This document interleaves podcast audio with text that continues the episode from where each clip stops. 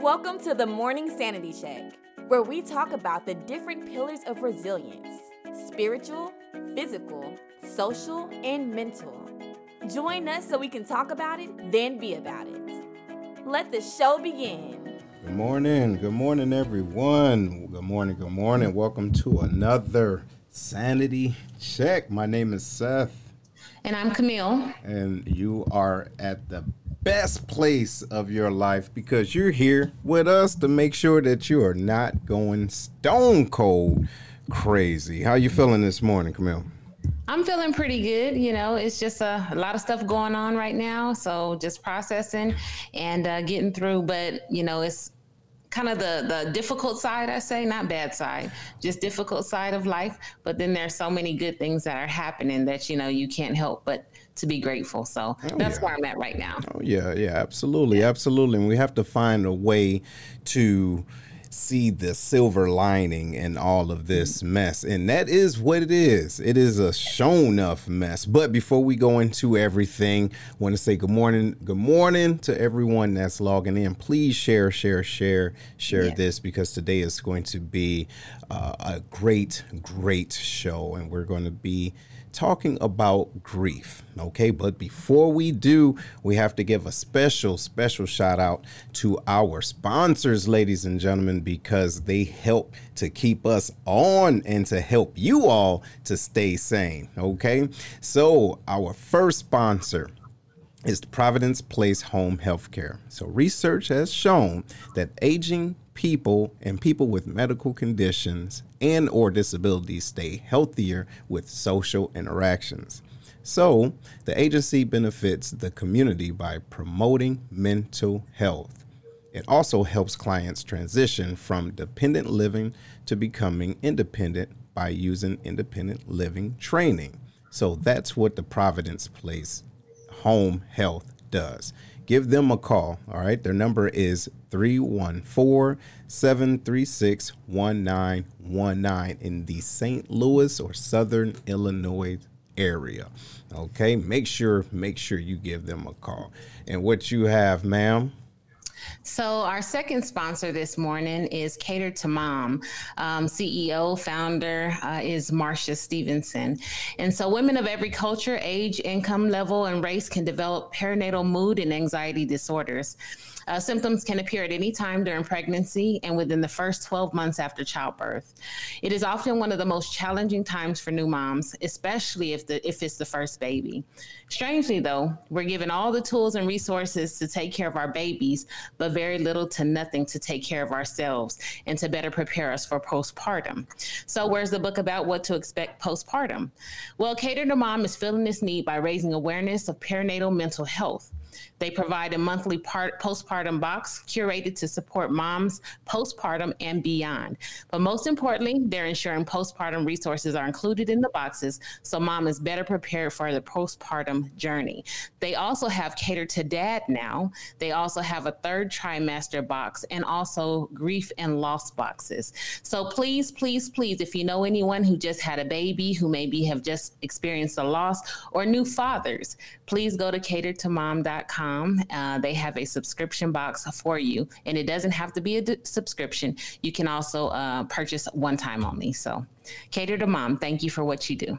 All right. Okay. There we go. Thank you. Thank you. Thank you today. You know that's that's pretty that's pretty good. That's a very very good package because I don't think people really think about the men side of it. Do you know we got to go through it too? Now, maybe not directly, but indirectly, we dealing with y'all as well. You get what I mean? So, yes. well, men men go through like a postpartum as well. Yes, um, you know, it is the new changing over from what they knew in singleness and all that kind of stuff to learning how to take care of babies. So there's some depression that goes along with it. There's that transitional period, and we often overlook the fathers as as if they haven't gone through the process with the mothers as well. So mm-hmm. you're absolutely right. Men do experience yes, it. Yes, And and and and I mean it's it's just it's real good. It's real good to have that and and just something like to keep to well. to kind of um, keep us included you know it, yes. it kind of keep us on the same page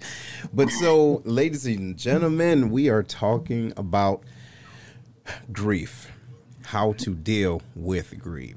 So keep in mind the definition of grief is a, a feeling of sorrow, all right, especially when you are experiencing uh, or something caused by death. It's sorrow, uh, it's a downness, right? A feeling. Okay, but keep in mind, it's more than just death. And I don't know if you guys remember, maybe I'm aging myself, if you guys remember the Peanuts, okay, Charlie Brown, right? Everybody was always playing Charlie Brown to the left, okay? Everybody, even Lucy, you know, with the football, right? and, but you know what? Yes. In, the, in my mind, he's kind of off of still falling for the same thing because everybody know what Lucy's going to do. But anyway, after he tries to kick this football, she lifted up. He falls on his butt. What does he say? good grief. Always good grief, right? So he always feeling the way. But this morning we're going to talk about how to cope with grief and how to actually deal with grief. You know, look at Lily. See, this is the issue. Yeah, Snoopy. Yeah, yeah. He, he he's thugged out. Okay, Joe Cool. For those of you who don't right. know Snoopy, but so what, what do you think about that, Camille? Dealing with grief. Absolutely. Grief really is that um, it's there are so many types, not so many types, but there are a couple of different types of grief. When we um, think about grief, we usually think about somebody dying or something like that. And then we think of this process. But there's an acute grief that happens, you know, in the moment, say you lose somebody or whatever. Um, and then there's also like a longer grief that kind of um, is a little bit more concerning that we need to talk about. But grief comes in all forms, whether it's a loss of a job, people grieve the loss of a job, the loss of important relationships. They uh, grieve the loss of actual like life. They grieve, um, you know, changes in circumstances that are just really difficult to deal with. Um, all the things that are going on in the nation right now, a lot of people uh, may not actually know that they're actually grieving. Um, you know, with so much stuff and it's it's constant, constant, constant loss of life, loss of this and that. Um, so there's so many different facets to grief. It's just not one thing, but really it is that that overwhelming, um, kind of really sad, um, sometimes to- oppressive feeling that you get uh, concerning a loss. Absolutely, absolutely, and we we have to understand when it is grief, all yes. right? Because what we do when we're going through something, and we can speak about the loss aspect mm-hmm. right now, but if we don't know how to deal with it or come to terms with it, that uh, grief can ultimately cause depression yes. and bitterness Okay, so I want to talk about. We can go to the uh, depression a little later, but what I, doing research, I realized that we can become bitter due to a loss based off of how we interacted with that individual before they left. And so now we are feeling away. Or keep in mind, let's be absolutely 100 with this, right? So this is the Saturday morning sanity check. And part of being sane is being honest. Have you ever witnessed or experienced firsthand someone passing away and in the back of your mind it was you said to yourself out of all the people in the world that had to die why why her or why him, but why not this fool? Right now, no, we're just gonna be honest, right? We we we're not saying no names. Is it right? Honestly, no, it's not right, but we're gonna be honest with ourselves. So Absolutely. when you have all those individual great individuals that seem to be passing away, I forget what year it was. It was like maybe two, three years ago, and I mean everybody just seemed like, wow, her, wow, him. And then we look on the news, we like, look at this nut. How is he still here? Why why can't the you know, why why can't that happen to them? But that's a that's a sign of bitterness and that's not healthy. It's really not healthy. What you think, Camille? Um, uh, that does happen. And sometimes, you know, it's those avoidance uh, behaviors because with grief, you know, it's not only we typically associated with just the emotion of how we feel, feel and everything, but we also have certain behaviors and cognitive functions that are affected. One of those things is that avoidant behavior, you know, like why this person? Oh, you should have took me, you know, this person should have went before this person. This person was doing so much good. Like what was the point of that? So it is part of the grieving process for that person where we kind of deflect and we want, uh, you know, it, it's hard for us to accept that this loss has happened to this person.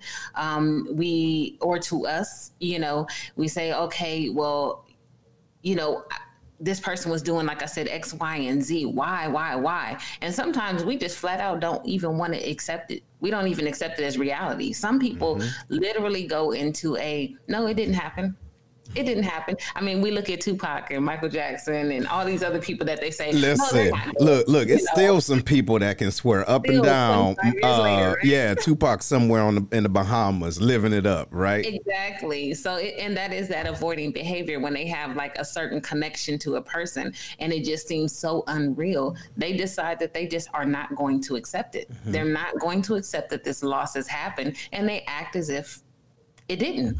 And so that's that's again another one of the more serious uh, types you know when we're talking about mental health that you have to address with that. But yeah you're absolutely right. Yes. Yeah. So and, and so ladies and gentlemen this let's just take a minute.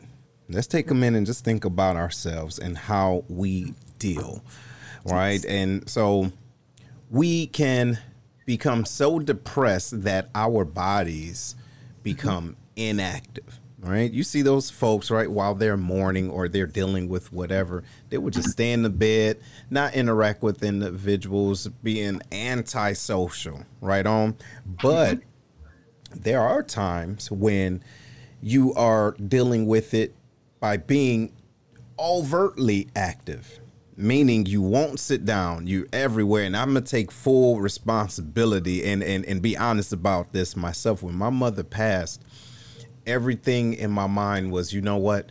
This is what she wants you to do. Boom. So let's just go do it. This is right. what, you know, this is how you can deal with this. Just, just go do this, this, and this. But it took me a while to even recognize what was going on. Ladies and gentlemen, we're talking about dealing with grief, and part of the grieving process is a process.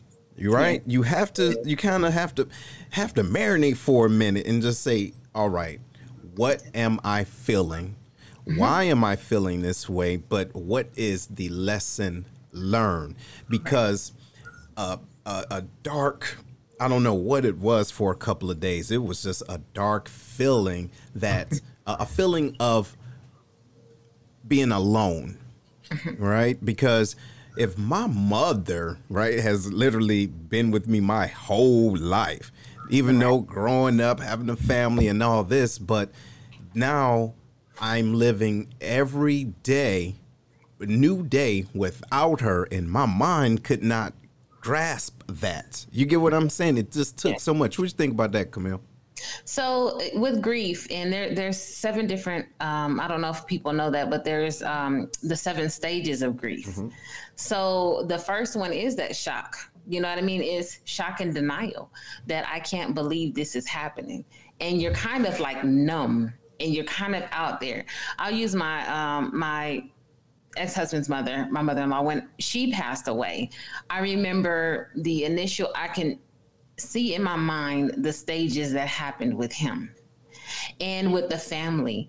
And it really was that, oh my gosh, like we were literally laying down. He got a phone call and it was like, and he looks and he's like, my mom just died, you know? And it was like, he went numb. So automatically in that moment, we have to start moving. We have to start moving because we know that there's a time frame that we have to have things done. And so I feel like, you know, in my mind that we kind of stop everything and we just start moving focusing on what needs to be done. So we had to fly from overseas and then we had to get arrangements done and all this kind of stuff. So people are moving moving moving and then you go through that. Well you know my mom would have wanted me to do this so i'm going to do this. My mom would have and we continue to move move move move move move move move and we're going so high speed that we never stop to really evaluate what is really going on mm-hmm. and how we're feeling. Mm-hmm. And, you know, we're just like, okay, we got to move. And mom wanted me to be the best and I'm going to do this and I'm do that. And we get exhausted, exhausted. And then when we finally do sit down, we start getting angry.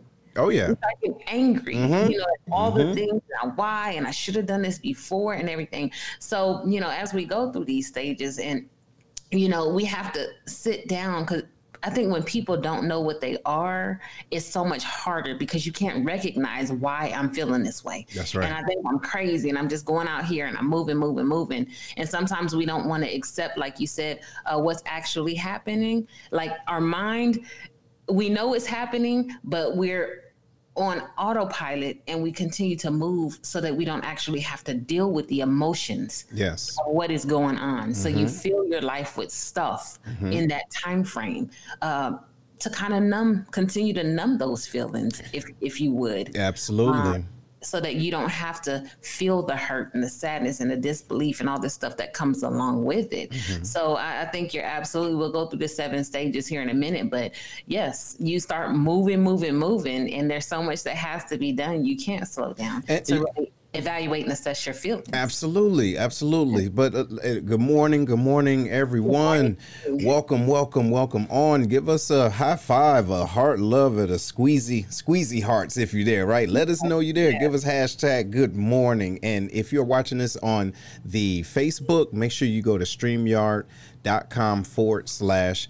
Facebook just so your comments can be posted up here. But we do want to say good morning, good morning, good morning. We're talking about dealing with grief. Okay. And if this is helping you or can help someone else, make sure you share this, you know, give thumbs up and everything because this is extremely important. Ladies and gentlemen, the mm-hmm. days and the times that we're dealing with right now, we have to find ways to cope Yes. We have to find ways to uh, stay close as we can to reality.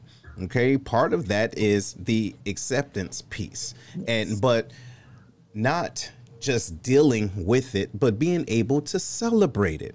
How do you celebrate a loss? How do you celebrate a death, right? Um, just case in point, I was, I try to always always have positive thoughts when it comes down to an individual's death especially that's close to me and you know i, I have been dealing with um, the death of my mother for a, um, a, year now but i'm trying to find different ways to do it so the other day it's funny i was uh, showing my daughter how to uh, fold socks. You know what I mean? You have socks, you bend them over, boom, boom. So, yeah. but the conversation was nice, but also I had to tell her, hey, I was your age when my mother showed me this. You, you get what I mean? So it's a way to keep her alive in a sense, but it's not in a sorrow piece. And now I can say to myself, you know what?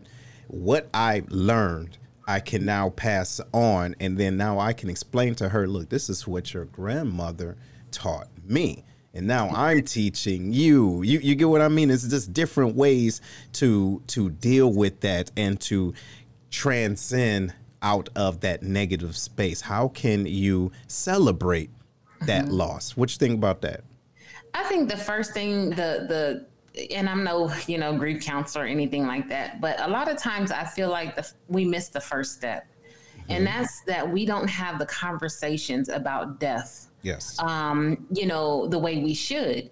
You know, I always tell me and my kids because my my youngest daughter she suffered the loss of her biological father. You know, young at eleven, and um, my grandmother earlier. You know, I had her for 37 years, but my kids didn't. So we had to go through that. And so through all of that, I decided that I was going to talk about death more with my children because not that and people say, "Oh, if you talk about death, it's going to happen." No, that's not what happens. you you teach them that the one sure thing in life is death. You mm-hmm. know, everybody has an expiration and we don't know what that is. We don't know what it looks like. We don't know when it's going to happen or whatever. You know, I always pray that God let me at least, you know, live out my purpose uh, before I go. But that it does and so it kind of takes the sting out of it yes and so even with this latest death you know talking through my to my daughter with it um, on my my post i grieved you know it was really shocking for my father-in-law to pass but um, we had that conversation and i did choose to celebrate him because he was a great man i don't want to go through the oh and i missed out on all this no I, I don't even know if that would have happened. You know what I mean? The missed out on what? Tomorrow's not promised. We don't know what it looks like. We're going through each day, but everything that did happen, I choose to celebrate. My grandmother, same thing. I miss her dearly. And I go through waves of grief. I'll be driving down my car and it'll hit me a song or something like that. Tamela Mann come and it takes my breath away. I might have a tear or two, you know, that you miss that person. But um, she taught me so much. Mm-hmm. And I'm so proud to be a part of her legacy that um, I am able to say, you know, I, I, pray all the time and I'm like, you know, thank you, Grandma. Thank you for everything. Oh, yeah. Mm-hmm. Thank you for giving me. So the celebration part, and you can't go through that right away. Right. A lot of people just can't do that. But um, for me, because I have had these conversations and I've talked and I know that death is inevitable, it's easier for me to celebrate um, all of the good things that the person has done um, to help me with that. While yes. they were here, they did so many things and touched so many people and mm-hmm. so many firsts. And, you know, I'm just glad to be connected to that. Um, but everybody doesn't get there. Right. And I think that if we talk about it a little bit more and explain, you know, the process, people are not so afraid so it doesn't hurt as much mm-hmm. because you know that it's going to happen at some point or another. Yes. But yes, but teaching all those lessons and things like that, I think that's very, very important and a way to honor the person who is who is gone. So absolutely, absolutely. So, ladies and gentlemen, we're talking about dealing with grief, and if you have a comment or something you want to share, give us a call. The number is below. It's 618-792-6747. Right, we're talking about dealing with grief.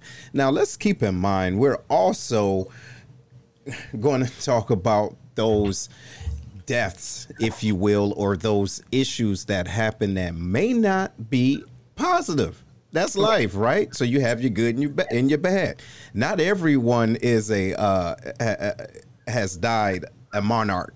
You understand? Not everyone has died a Mother Teresa. Some of them crazy. You did what I mean? I mean just crazy and whole life was out of line, right? Mm-hmm. And they made your life a living hell. Let's be for real. We know them. We know them and they know themselves, okay? but the deal is how do you flip that?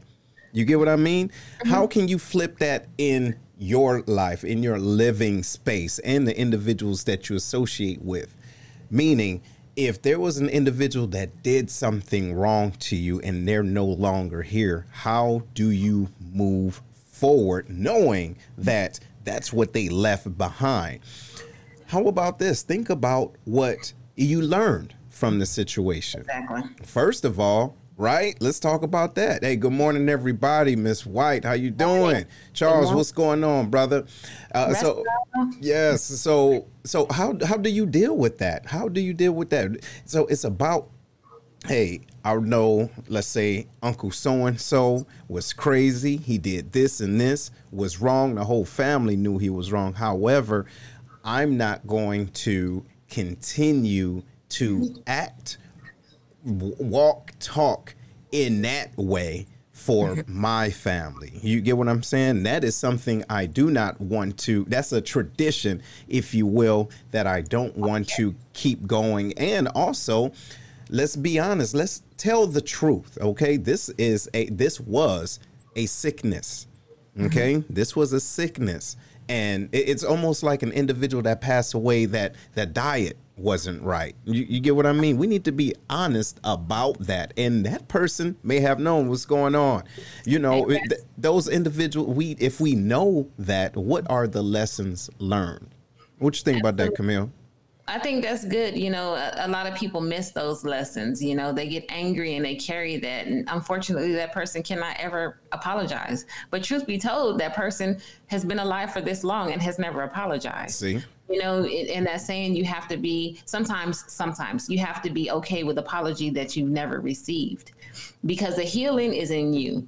It is your choice whether you want to move on from that you know place in your life or if you want to continue to allow it to hinder you you know and just like with work for me career i didn't want to be the supervisor i had.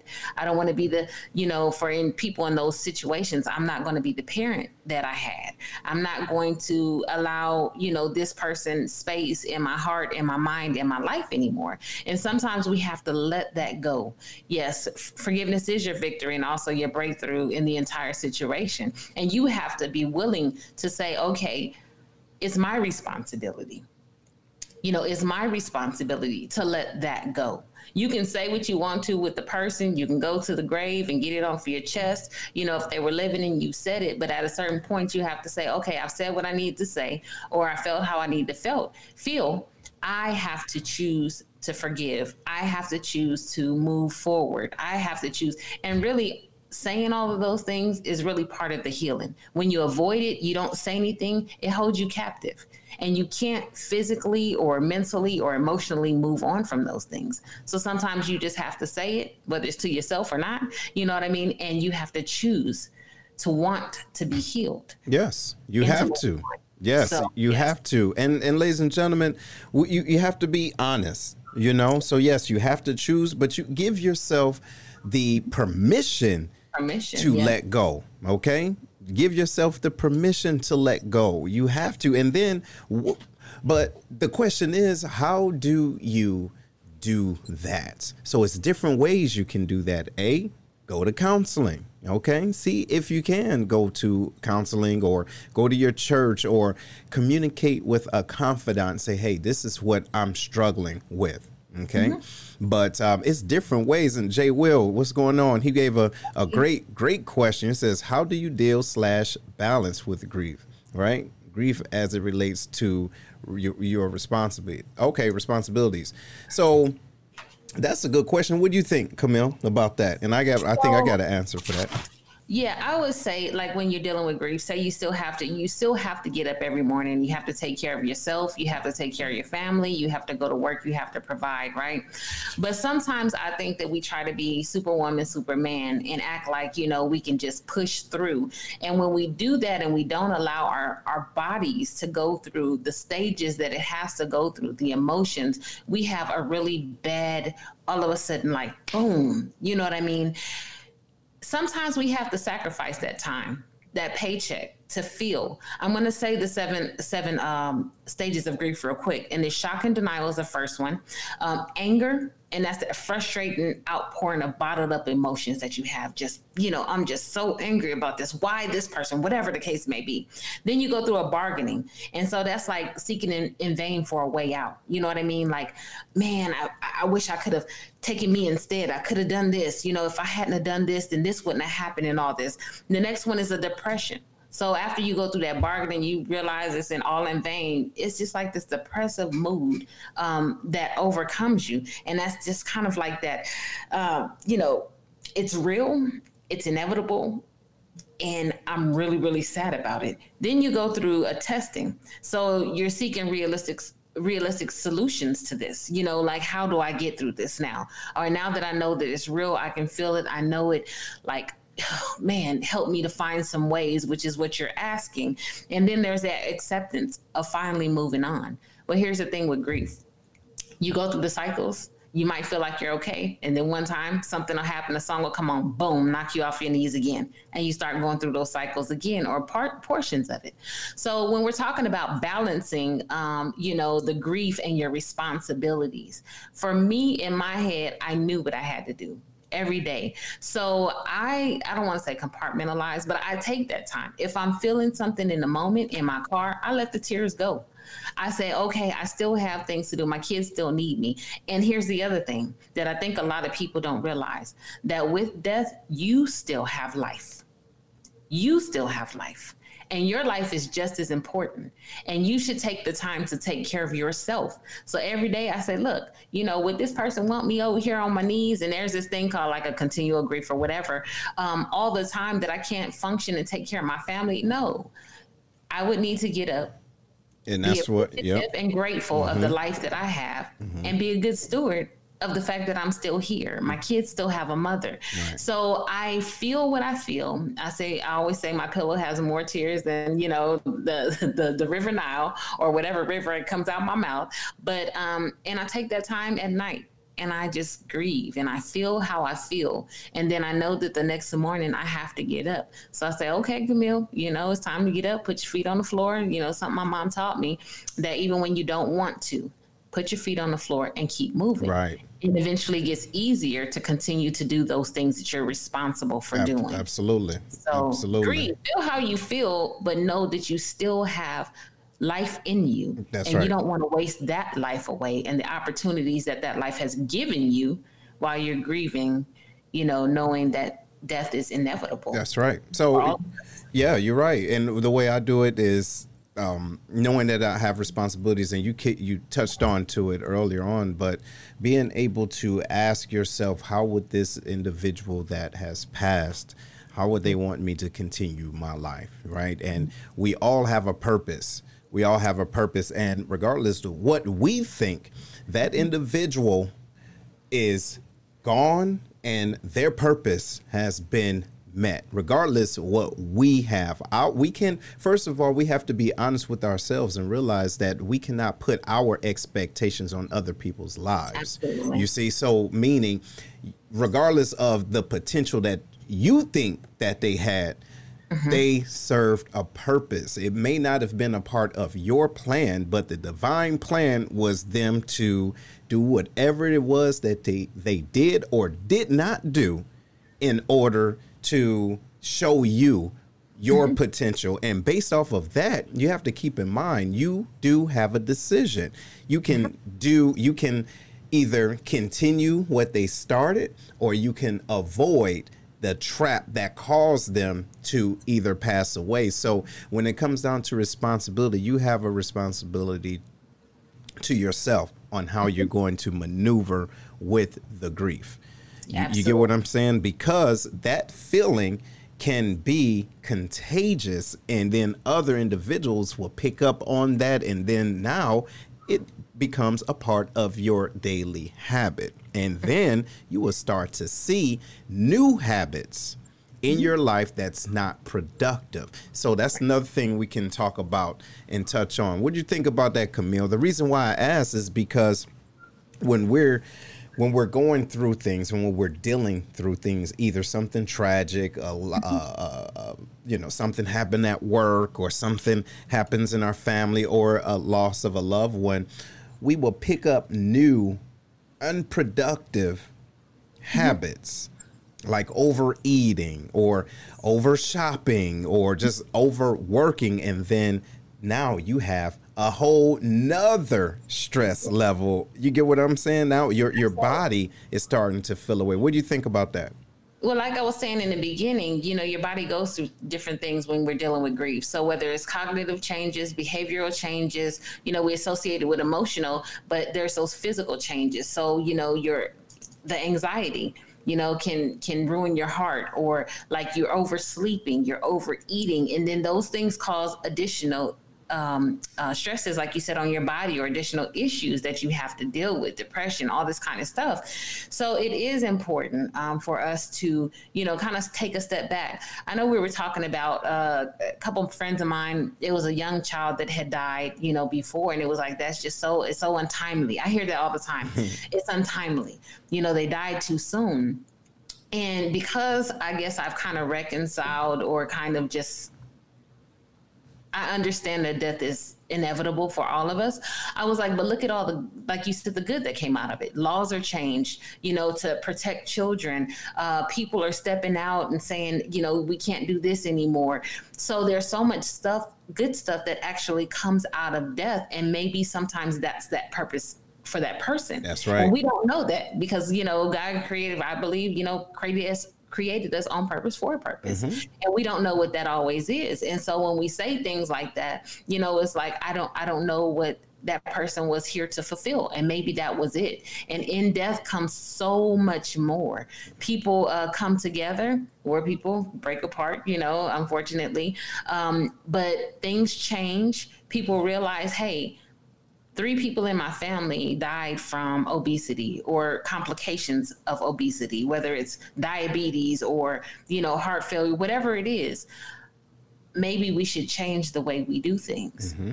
to save the rest of the generations. That's right. You know what I mean? And so we have to kind of look at it a little bit differently, but it does have a lot of physical effects and our behaviors change but we go through these cycles and people don't know that. So when somebody says they have a loss and it's a week later and they be like, oh, they should be over it by now. What? What? They're still in shock and disbelief, you know? The anger is coming, you know, the bargaining is coming, the all of that is coming, and there's no time limit for it. That's right. Everybody grieves at their own pace everybody grieves in their own time. I know my grandmother passed away five years ago. My mother still has her times of grief, you know, where she says it just comes over her like, you know, oh my goodness. And I can imagine that's her mother. That was my grandmother, and I was very close to her. Me and my grandma used to have a lot of talks about everything. But for me, it's a little bit different. It comes in waves. And then it's very, you know, a quick thing. I don't get angry because angry because I choose to celebrate her. And that's a choice that I make to celebrate her. Mm-hmm. I don't have to question God because I don't know. She she lived for 91 almost 92 years, you know? Like she had a good life. She mm-hmm. had some firsts and I want to cap I, I, I want to focus my attention on that the right. end of her life was a little, you know, she had dementia stuff like that. So you know how that can be. And it's hard to watch that.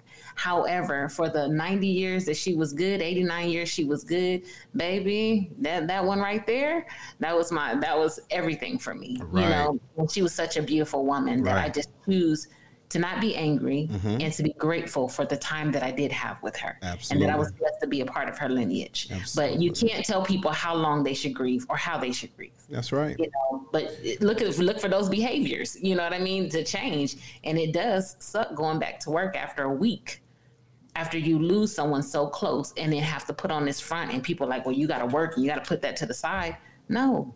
You right allow people time. You're absolutely right. You're right. So you know what? Let's let's switch it a little bit, right? We're going to transition, ladies and gentlemen. If you're just tuning in, we're talking about dealing with grief, and grief comes in different forms. All right, from a loss of a loved one to a loss of an object all right. And also, let's think about this. Since I'm transitioning to a new life, what about a loss of a profession. So mm-hmm. think about the individuals that are retiring or changing jobs. Okay. So with that being said, I, am gonna be completely honest. There is thoughts that comes to my mind, and I have to understand that this isn't anything new. It's new for me, but not mm-hmm. new for the individuals that go through a stage. So, for example, the military been in for over 20 years, so that's majority of my precious little life, you see. So, what was built in that time frame? So, think about your job, your profession, whatever it is that you're doing. You build memories, friendships, good and bad waves, where you learn a lot, you grow mentally, physically, uh, just in even just you, your connection with your purpose. Everything has changed, but then all of a sudden, it's time for it to go. Now you're like, damn, like really? My camaraderie, right? The the in, the the people that I used to hang out with, or and not just this, it's a status thing too. Keep mm-hmm. in mind, if you've been doing something for 20 years, you gain a certain level of status, right? You gain a, a certain level of you. It's a whole new part of you. And when that time is gone, that status is gone too. And some individuals hold on to it. Listen, I mean, they hold on tight. So they've been out the military for X amount of years and they still want people to call them a chief. Don't, chief, what? Get out of here. You better drop them fries and shut up. no, but I'm saying, look, we, we hold on to that. And that too is a grieving process. So mm-hmm. we have to be cognizant of that within ourselves. And when the circle of life is shifting, yes. right? When that cycle is shifting, go on ahead and shift with it. Because if you don't, you're going to sit there, you're going to be hurting, and then you're going to be, woe, it's me. You know what? I could have been the chief, but such and such did me wrong. Diggity, diggity, diggity. Let it go. It's okay. You served your purpose. You dig it? What you think, Camille? I, I, see it all the time and hear it all the time. And one of my friends who retired a couple of years ago, he was like, Camille, the first year is going to be hard. It's going to take you about a year to get through. And, um, you know, once you do, then you'll realize that, you know, oh man, this is great. But I'm in the transition as well. You know, when I get out of here, it'll be 25 years, two months, 20 days. And um, this is what I've known my whole life, my whole adult life. And so sometimes I have those moments where I'm like, oh my God, what's next? You know, I know every single day I have to put on the same uniform. I go to the same, you know, job. I have the same basic schedule. The thing that deal that's different is the people, but it's such a routine for me. And you do, you know, gain status and you gain um, you know, whatever um, throughout rank and, and there's certain people that you're connected to and everything like that. And when you do retire, I've seen a lot of people like that. They're like, oh, I should have been, I should have been. I just never, a couple years ago, I had to say, okay, I don't know what I'm going to be when I get it all over. I just want to give everything that I have while I'm here. So uh, again, I have a little bit of, of a different view.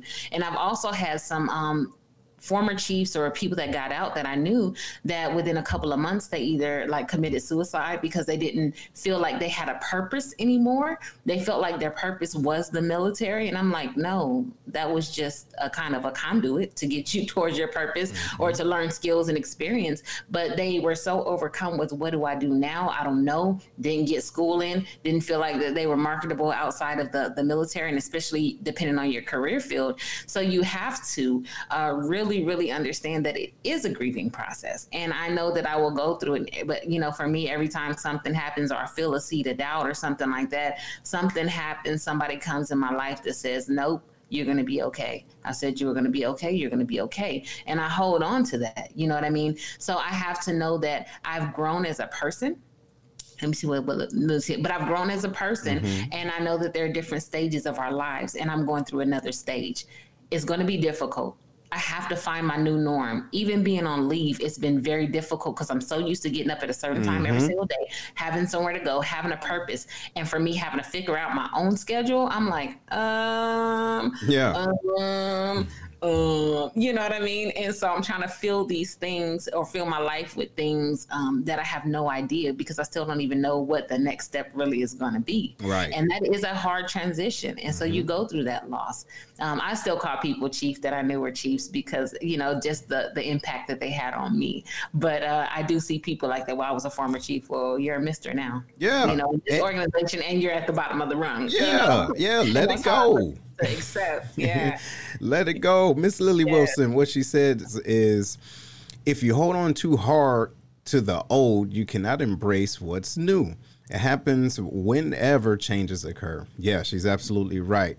It's hard to move away from something you were a part of for a long time, whether it's a career or a relationship. You're absolutely right. You're absolutely right. Attachments to those things, you know, that um, you you've you've grown and you've grown to love or you have that intimate personal you know relationship with when there's a break you know i always say sometimes i grieve harder for people really who are alive than for people who are dead. Yeah, because the ones that's alive, they don't they don't get it. You know what I'm they saying? They're not living. Yeah. Yes. And well, the other thing is too, like say a relationship, the breaking relationship, like she was talking about. You know, sometimes you want to hold on to that thing so bad when the other person is not receptive mm-hmm. because they still have the opportunity yes. to come back, and when they don't, you just grieve so hard. Mm-hmm. Where with death, for me, it's like I know that it's final. I know mm-hmm. that there's no coming back, no nothing. I grieve in that way, but sometimes we try to hold on and try to re re play those relationships and try to do all that stuff. And it's more it it causes so much more grief. Yes. and so when people go through divorce you know divorce or the, those huge breakups i remember i couldn't see the light of day. I grieved more for during a, a divorce than i did for like i said my grandmother. Not i grieve differently. Oh no no no. of course. But it was such a deep like oh my gosh like why? And then you still want to you have the ability to reach out to that person. Mm-hmm. and then when they reject you then it's even deeper Mm-hmm. And those feelings of grief, the the numbness, the the anger, the disbelief, the bargaining, you're really trying to bargain in because they can hear you bargain. That's you right. know what I mean? Mm-hmm. And kind of testing and seeing how far I can go until you finally say, okay, it is what it is. Yeah. And then you see him walking across the street with somebody else and you go, oh, there right. we go all over again. You know what I mean? There you go. And I but, love yeah. it. Mm-hmm. Yes, I love that. Thing, though it's a true thing, and so you know we have to, like Lily says, we try to hold on so hard to those things that we had those attachments to, even when they weren't good, mm-hmm. even when, when, they were attachment.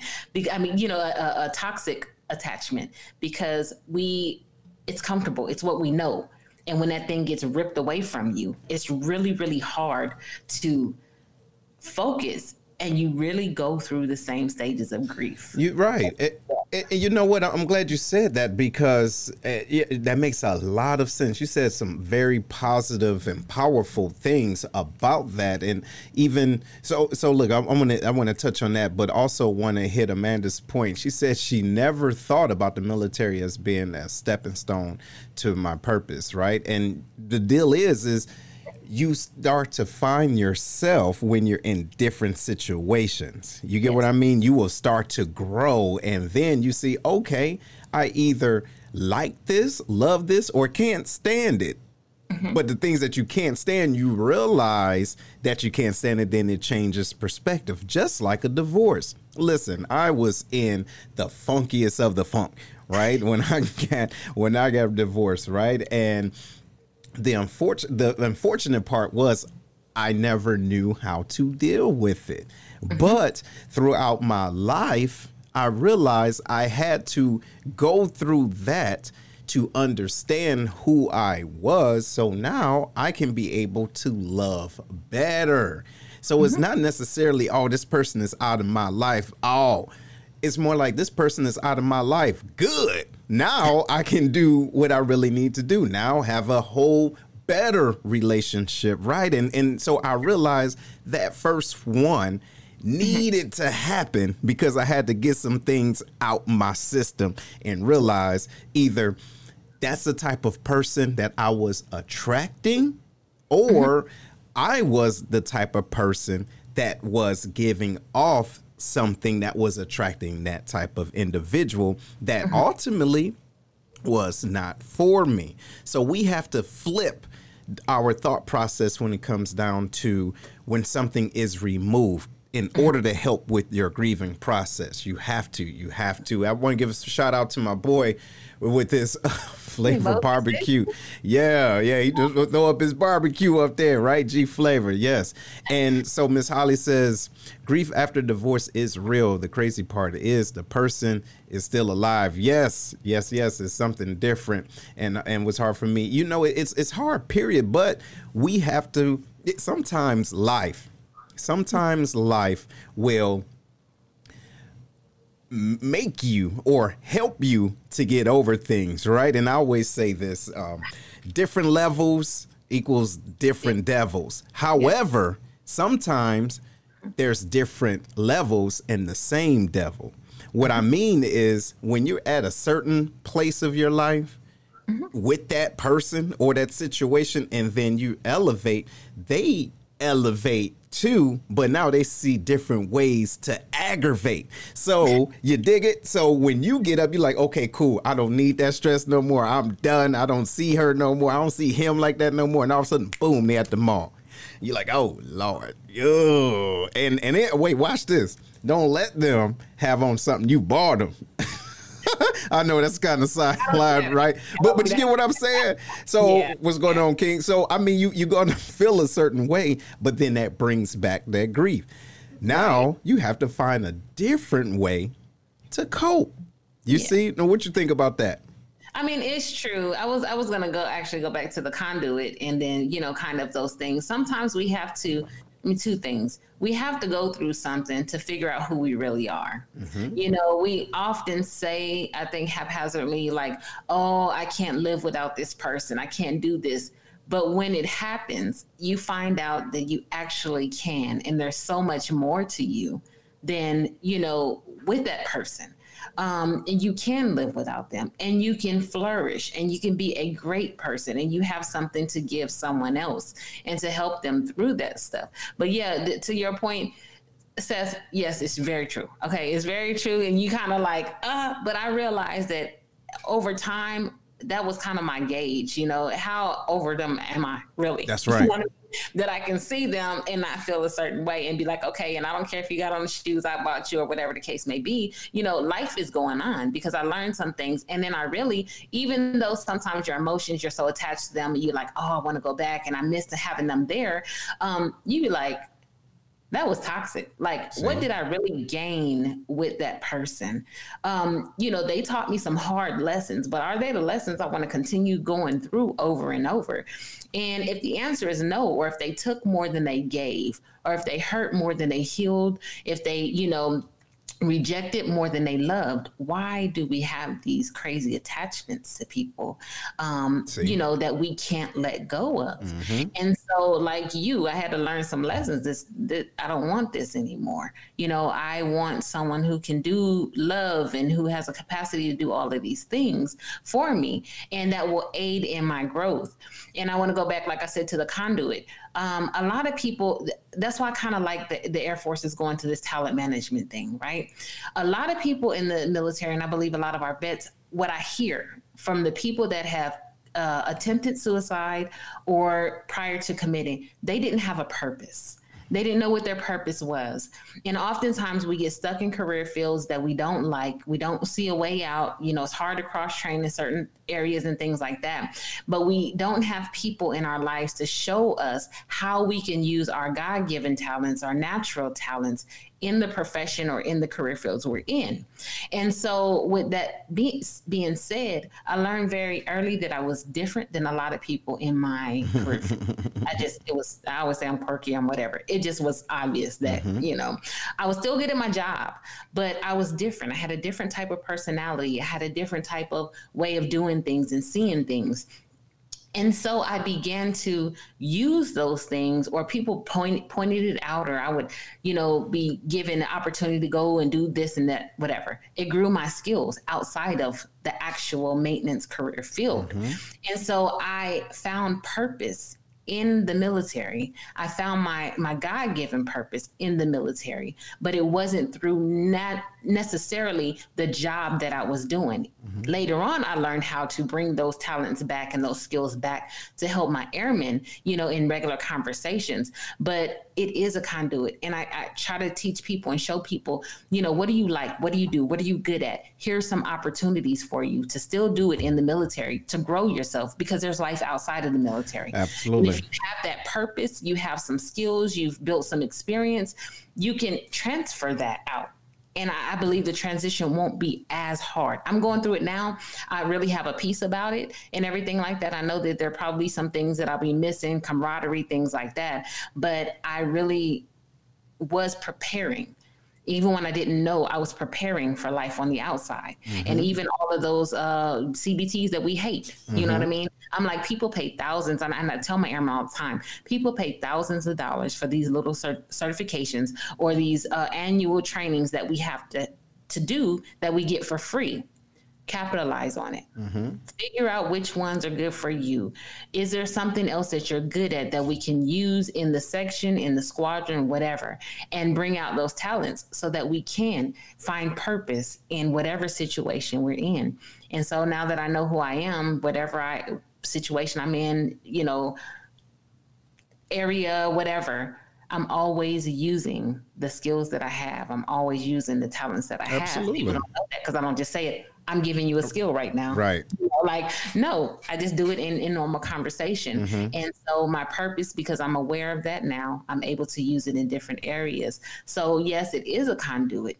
And I believe that it does help um, lessen the grief of losing that because you haven't lost yourself. That's right. So you know, your you and your career are two different things. Mm-hmm. You know, you may have been one thing, but if you know who you are, you will transfer to any situation. Right. So people have to find that. You're right. So You're right. Absolutely. And, you know, we, we have to be honest with ourselves. And Miss Baker, she made a great, great point. She said, you know, it's like people, it's like some people choose to have Stockholm syndrome and love what hurts instead of what heals. You're absolutely right. When you're in the situation of, of familiarity, is what she was speaking of. You're absolutely right. We have to be cognizant of that. And then we have to ask ourselves, what is it that we miss? And why do we miss that? You get what i mean? Was it enough? So we have to what i mean by that is we have to do an analysis of the situation right? If there was a percentage of things that we loved and things that we hated and which was toxic what is it that we truly miss? And is it enough of that love the love of that one thing enough to change who i am as an individual Yep. And here we got this. So, what do you say to those people who are trying to find their purpose, but are always, I believe, was that held always by leadership? okay held back by leadership? Well, you know what? This what I would say personally is you have to move in a way that individuals don't know your business. What I mean by that is the military or anything and, and i've just been uh, just taught this that when you're in a situation where you are not being fed as far as uh, your purpose you have to find a way to get what you need. However the individuals or the organization that you are working for they don't need to see your purpose shift if that makes sense. Because if they see that they're it's a they may feel a way and say okay they're not putting stock in what they're supposed to do so we're not going to put stock in this person either to move in in a different position or maybe rank or what whatever the case is. So you have to find a way to do that so that your primary either job or occupation or the individuals that you're working for does not kind of see that okay they're not getting it anymore or they don't feel this anymore. You, you, if you get what i mean. So for example my primary afsc and that's my career field for those that's not military in the air force was C, is ce civil engineer. And my job pretty much was heating and cooling fixing machinery okay to make sure i provide heat when it's cold outside and cool when it's hot. However, I did not enjoy that. Could I do it? Yeah. Did I like it? No. But I had to learn that in order for me to get fed, if you will, or to uh, exercise my purpose, I had to find other outlets. Now, when I found those other outlets, I still had to put enough stock in my primary job so that when those opportunities open up, individuals see that and say, okay, well, look, he's been doing this, so let's go ahead and, and do that because I can see this is from the outside looking in. I see him going hard, right? So if he's giving 100% here, maybe, just maybe, he can give 150 in this aspect. You, you, get what I'm saying? But we have to make sure we A, know how to communicate that, but B, we're putting in good work here so we can have the opportunity to do good work there. What you think, Camille? Um, I, I have, I agree. But I also think that, um, you know, nobody can stop you from your purpose unless right. you allow them. Mm-hmm. So for me, um, there was times where I was working and people like, well, how do you hear? Who do you know? What, you know, and I just, I would do stuff on my, and I'm talking to my friend here. So, um, do stuff on your own time, you know, on your own dime sometimes. Uh, there are opportunities to grow outside in the community. Um, there are opportunities to do things around the base that are outside of your duty uh, hours. Sometimes I would work mid shift so that I had all through the day to do whatever I had to do. And I would do everything that I need to do, you know, in my primary job. Um, but it would give me those extra hours during the day when people were at work or doing whatever to participate in certain uh, events, to run certain things. Now, was it fair? No, because some people can just do that on their own time, whatever. But I know that there were some people who were trying to stop me from doing what I was doing and right. what I was good at. And so I didn't tell them a lot. I just would do it. And so I would show up at events and they'd be like, Well, how did you get here? Well, who are you? This and this and that. And why are you? And I would just tell them, you know, I put this event on. You know what I mean? I did, and they were like, "Oh, like," and and so you have to position yourself um, to still be seen. Do your job, yes. yes, but you also have to be seen, and people have to know what you have to offer. If you don't show them, then they don't know, mm-hmm. and so you'll miss opportunities that way. But the other thing I want to say is that uh, so I was trying to do a certain event for two years, and I, you know, I do some some John Maxwell stuff on the end, and I had been pushing this for two years, and it was always no, it was always no, it was always no. So I said, okay, I will do it wherever I can, whenever I can. So I would do it in small groups. I did it while I was deployed. I would do it on, online or mm-hmm. whatever case may be. And then finally, somebody was like, I, I went again, and I said, look, you know, I had to pay for my own certifications where other people were getting paid for all these things that they never ever brought anything back to the unit. But I said, you know what? I still have a life. I still have a purpose to fulfill. And so I have to invest in myself when nobody else will invest in me. And so I chose to continue to invest in myself, whether it was certifications or education or opportunities outside or being involved in certain things. And so when they needed me, to do certain things, I was prepared. I had a a whole resume, you know, of things that I've done. You've seen me work. You know that I'm connected with these people. Let me go in and do what I do. And then it was like, we need you. We need your your skills, your certs, your whatever the case may. And and you know what? I gave it freely. Mm-hmm. I gave it freely because I don't believe that my, my my purpose and the talents and skills that I have are for me.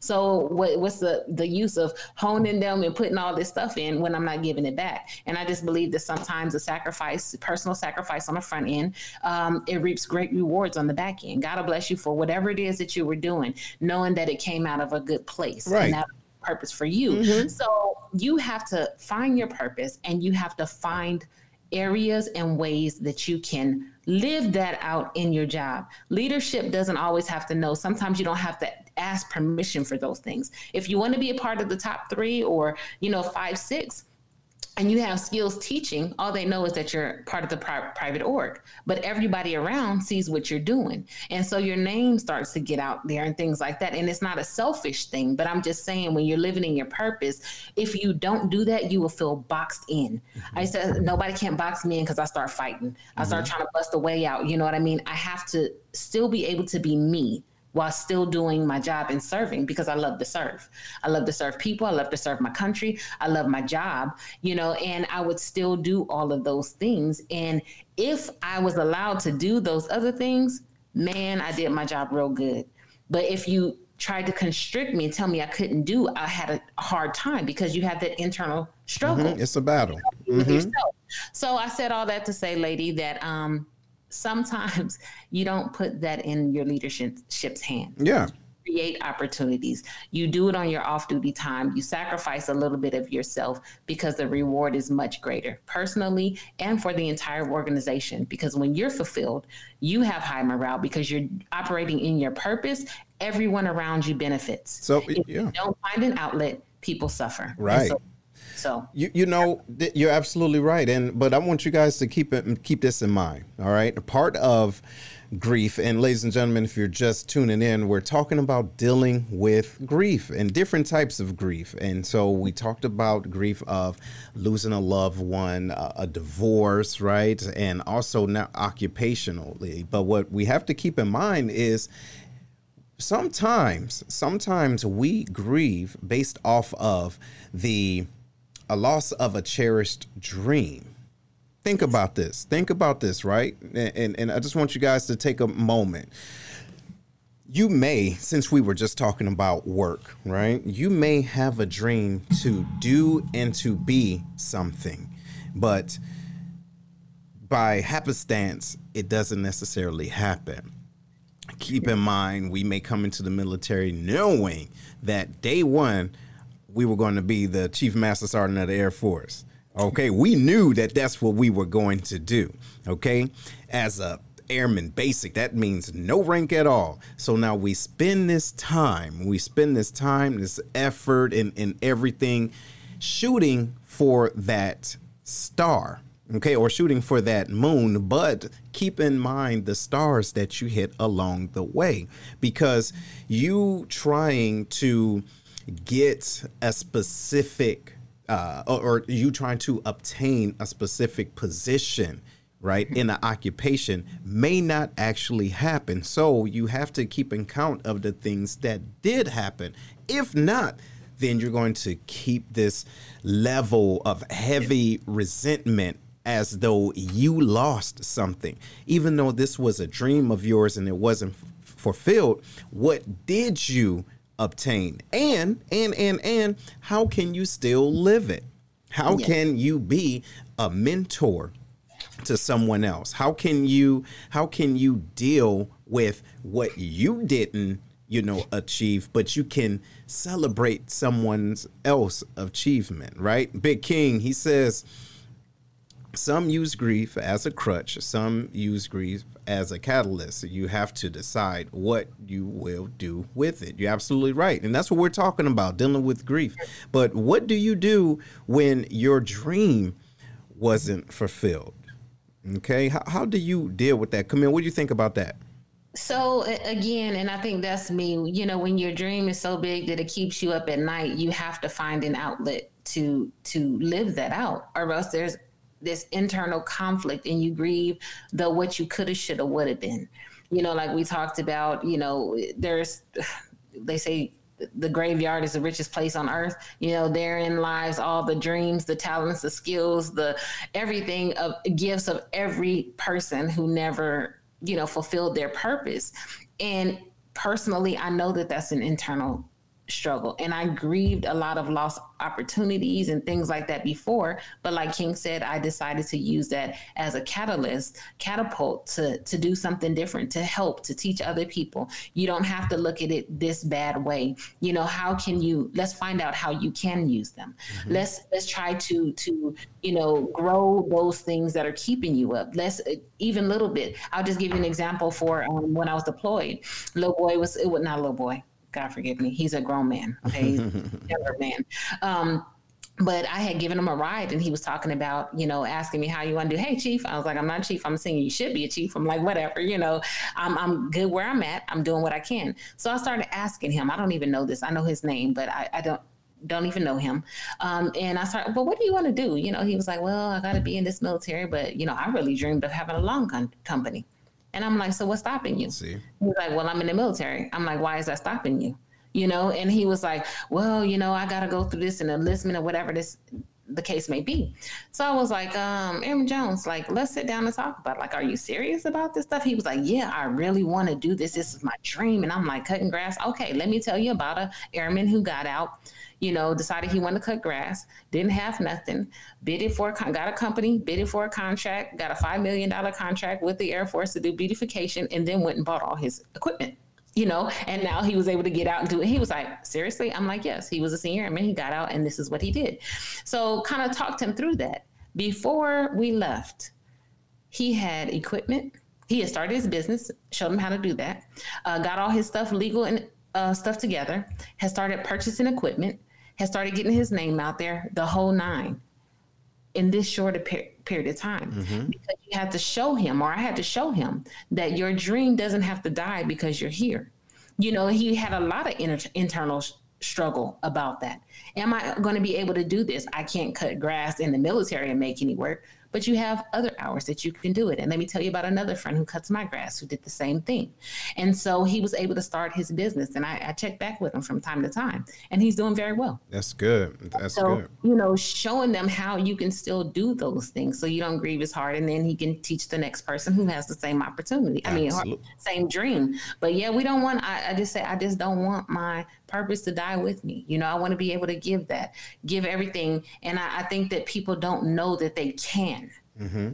And, and, yeah, um, to help them, show them that they can. Mm-hmm. No matter what the situation is right now. Yeah. work towards those things. Absolutely, you still can, and you know it's it's kind of hard because if you surround yourself with individuals telling you what you can't do, and a lot of times they're telling you what you can't do because deep down inside they feel as though that they can't and so they can't see you doing what they did not put energy in right. doing right? But i also want you guys to think about this. When you do have a when you are grieving over uh, a dream that you did not uh, succeed at or achieve, I want you to think about your intent behind it first. So, what about those individuals that said, you know what, I'm going to prove so and so wrong, so I'm gonna go hard in this because I want to prove them wrong, or um, I want to do this, I want to achieve this just to show them A, B, C, and D. Are you really doing it for the right purpose? And when it doesn't happen, now you feel bad. So I want you to keep that in mind. It goes both ways. So individuals may tell you, hey, you don't need to do this because of A, B, C, and D. Think about it and then think about why you truly want to do it. Is it a part of your dream? Is this your dream or something that you want to achieve because you want to have a better life?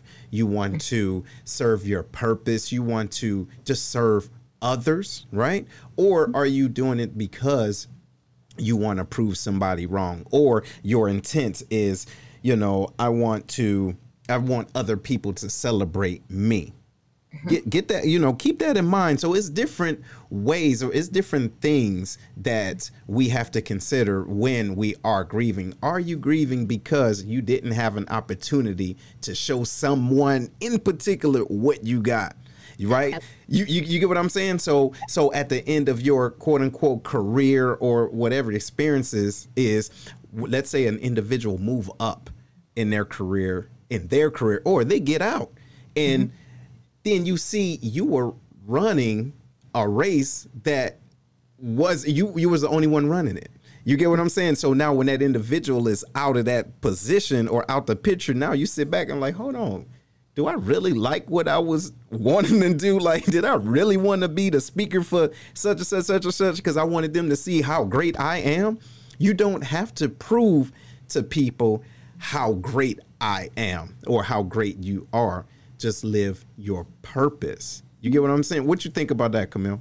I, I think that's true, but I think if it's your dream, then it's something in you that you should be doing. It may not look the way that you, you know, maybe it, it intended in your your mind, or and I use that. I can show you better than I could tell you because mm-hmm. I know who I am, mm-hmm. and it has nothing to do with that person. But a lot of people will come against me and try to stop me from doing things and whatever. I can show you better than I can tell you because mm-hmm. you cannot stop what's inside of me. Right. And so if I get a no from this person, then you know you don't stop at the first no or the second no or the third no. If it's truly a dream and it's truly something that you want to pursue, again, intention is paramount.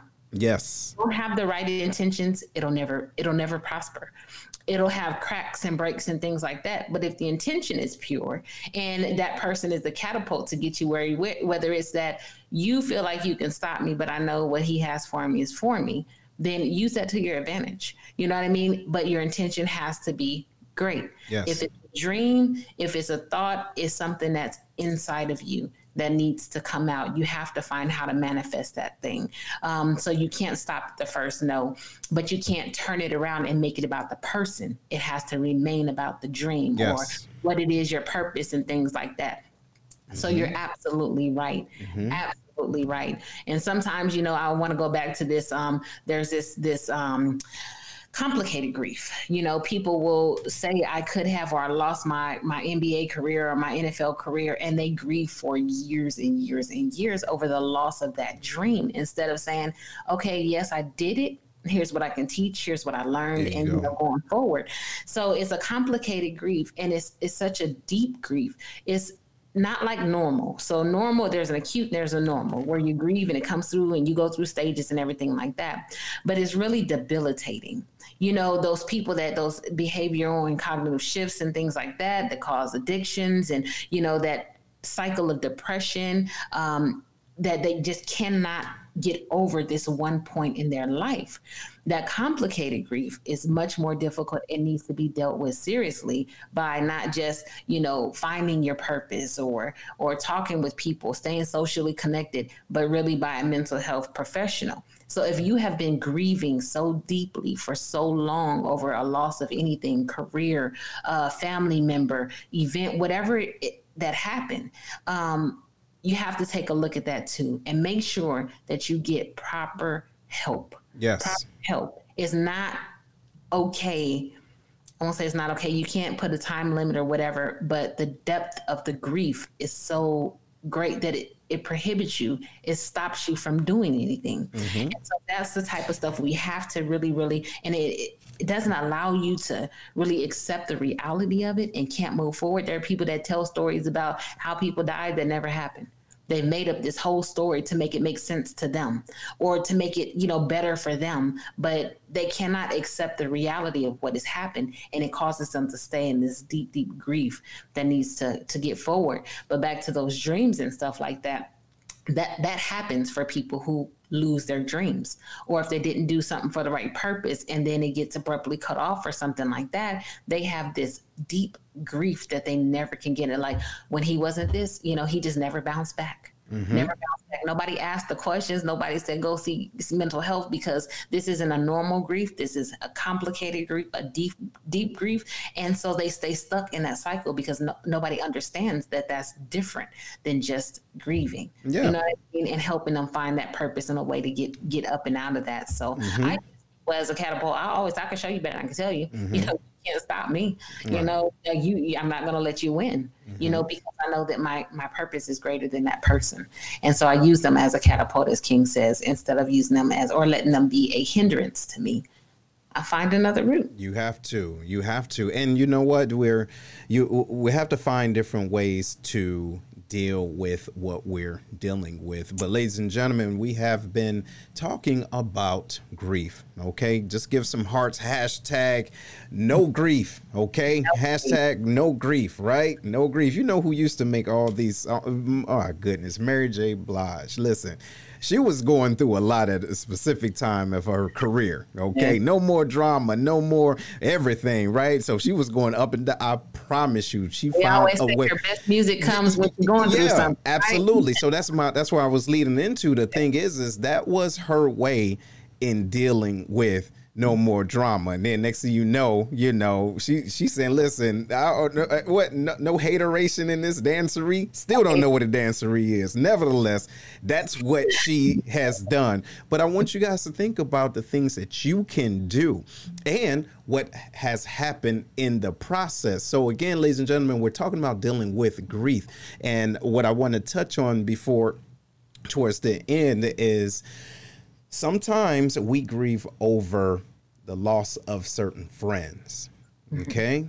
Off of certain friends, still alive, right? But they have served a purpose that was so monumental in your life. You say to yourself, I can't go any further because so and so is out of my life. Keep in mm-hmm. mind, individ- and I am a strong believer in the whole you know, reason, season, and lifetime. However, I capitalize the lifetime piece because if you have a friend, no matter if they were a true friend, no matter what part of your life that they have become attached or or you know what what part of life that you're in mm-hmm. the lessons learned is a lifetime if you continue to apply them right? Mm-hmm. So there's individuals that have to go, have to go. And so it's one thing to say, hey, you know what? I miss so and so, miss so and so. That is cool. But like what you were saying to your point, that loss of friendship cannot enable you from moving forward. Certain individuals have to move out of your life in order for you to move forward. And look, you cannot move forward or in the direction that you want to go in looking backwards. You might, you know, run into something. You can dig it. So you have to be able to celebrate mm-hmm. what you did learn, celebrate the friendship, but also celebrate the fact that, okay, that part is over. So now I've learned enough to incorporate new and better friends in my life. What you think about that? So before we uh, talk about this, friends, I want to uh, take this time for our next sponsor, which is uh, Zoe's Bling Boutique. Oh and yeah. A, uh, a link down there.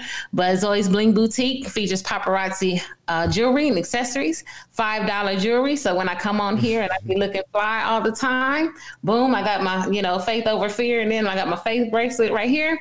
Uh, Zoe's Bling Boutique. Um, it is nickel and lead free. They have jewelry for men, women, and children. You can start your own business if that's what you want to do for as little as $99.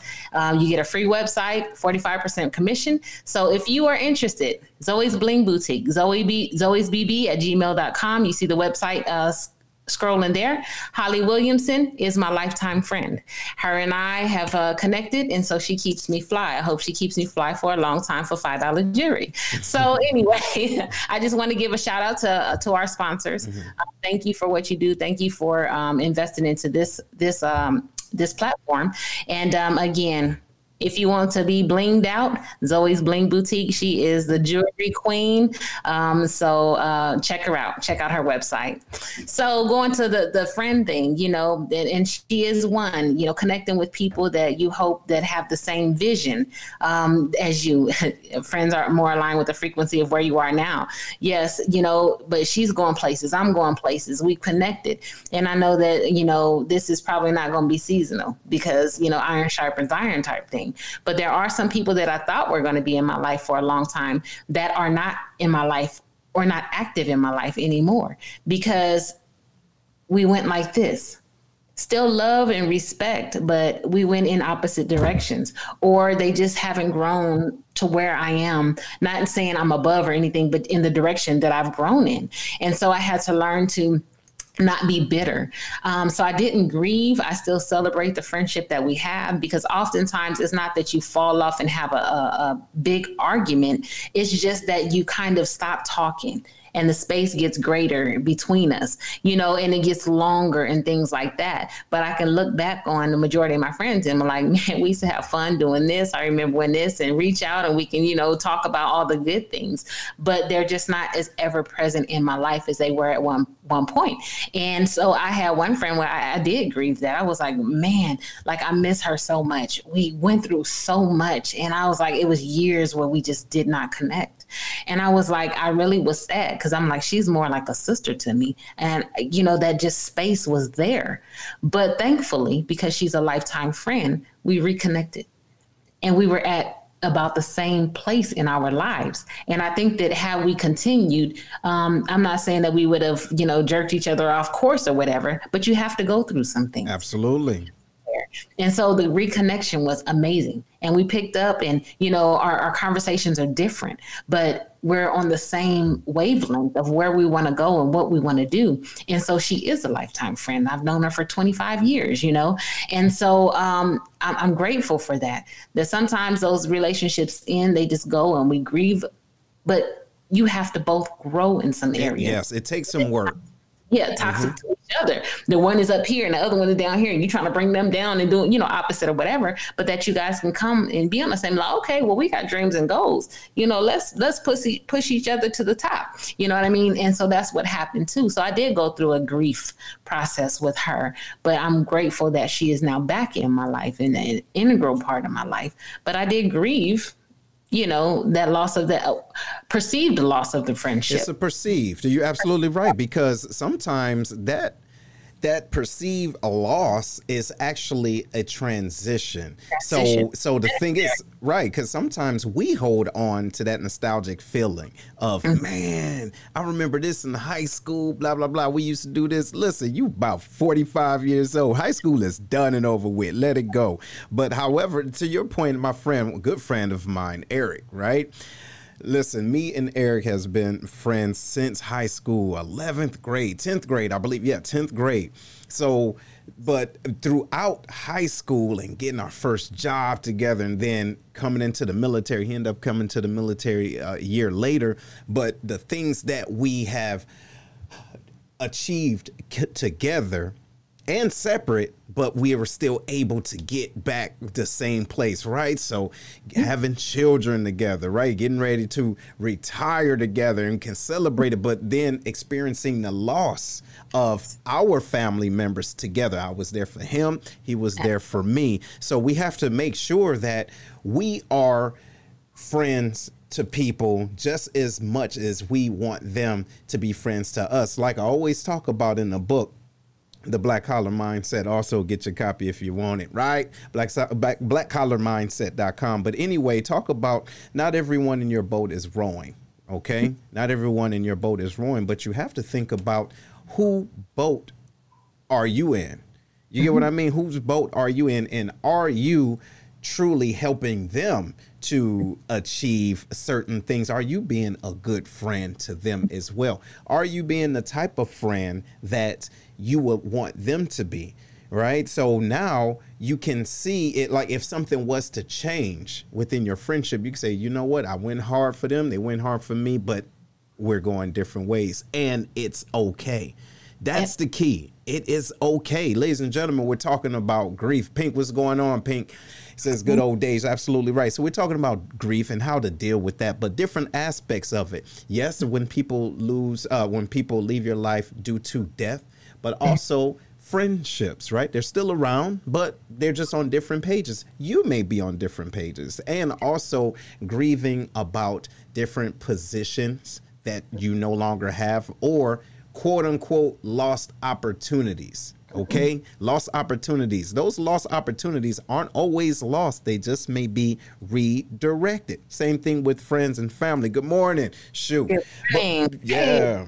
But no, so what, what you th- what you think about that, Camille? I, I, think that's true, and I just want to touch on this before we end. But you know, right now this country is suffering a lot of loss and people are grieving unknowingly. You're grieving for people that you don't know. You're grieving for the heaviness of what's going on around us.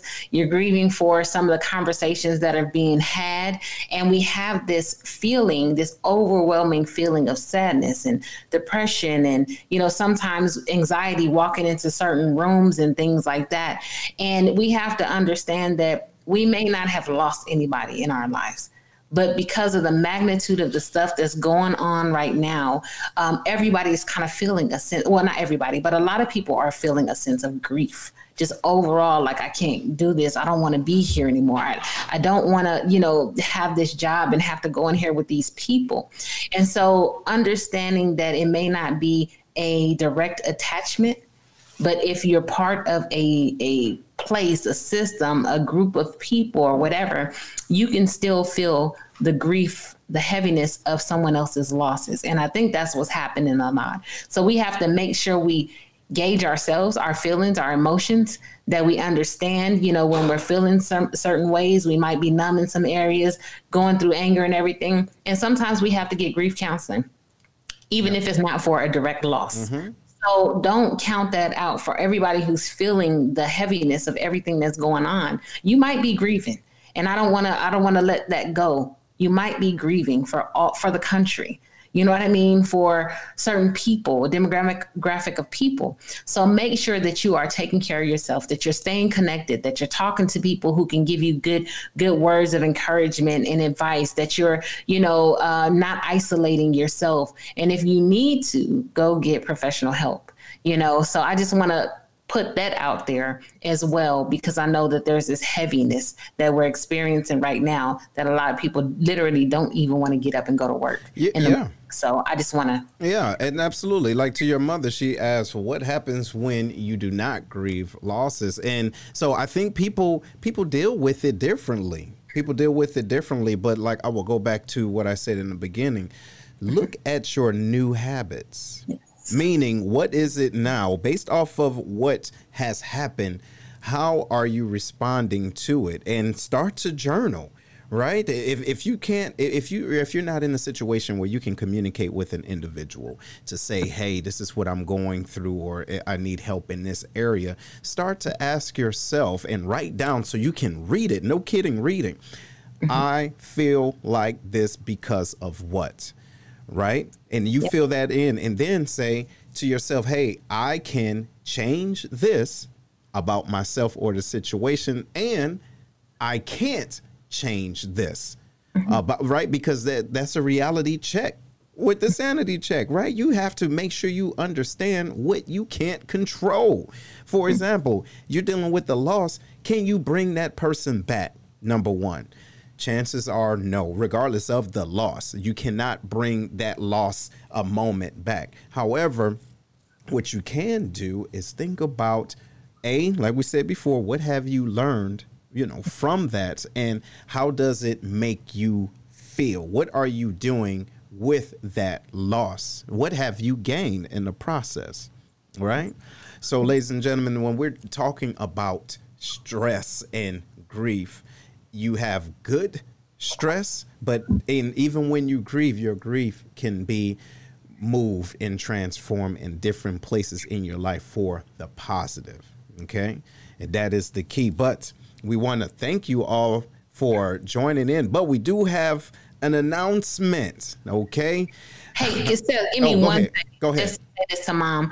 Um, when you don't deal with stress, let me say this: it stress has to go with somewhere. Grief has to go somewhere. It usually comes out behaviorally in anger. Your stomach hurts. You get headaches, nausea. You you know you're irritable and all this kind of stuff. If you're going through that, you know, if you've suffered a loss and there's this continual cycle of things like that, behavioral, cognitive, you know, that cloudy feeling, all those types of things, you have to figure out what the root of that is and deal with it because it literally will eat you from the inside out. Even though you think you're not grieving, everybody has to go through that. That's and right. if you don't let it out, it affects you physically, cognitively, emotionally, wondering why you can't have attachment attachments with people and all those types of things. So it really ruins, can ruin your relationships and your health. Mm-hmm. So you have to um, understand that if you don't grieve and if you don't go through those processes, it's hard to heal. You avoid, avoid, avoid. We call it what is um, I forget the word I was about to use,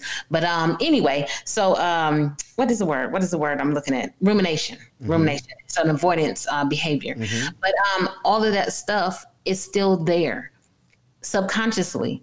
It's still there and it's working in your body. So you have to make sure that you do not do not uh, skip the grieving process yes. because it affects everything. Mm-hmm. Everything. Absolutely. So that's just I just wanted to to okay. put that it really affects you. But no, go ahead. Yeah, so our new right. announcement. Our new announcement. Yes, yes, yes. So new announcement, ladies and gentlemen. We are going to shift the sanity check time to the right. So instead of eight o'clock central and uh, nine o'clock eastern, we're moving to nine o'clock central, ten o'clock Eastern Standard Time, right? To help those individuals that's on the West Coast to wake on up and other places and and around the world that's listening. And we want to thank you too. We do want to thank you for waking up with us. And hopefully, hopefully this is helping you out. And please share, share, share this. This is extremely important because we're dealing with a different time Okay, we're dealing with different time. Think about this. We're in a situation where we can't even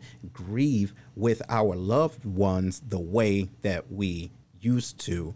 Dealing with this pandemic, dealing with the civil unrest and everything. Just the fact that I can't or we can't even celebrate an individual's life the way we used to. Why are we on Facebook looking and watching a funeral, right? It just takes all of this, all of that away. So, ladies and gentlemen, we have to find ways to connect.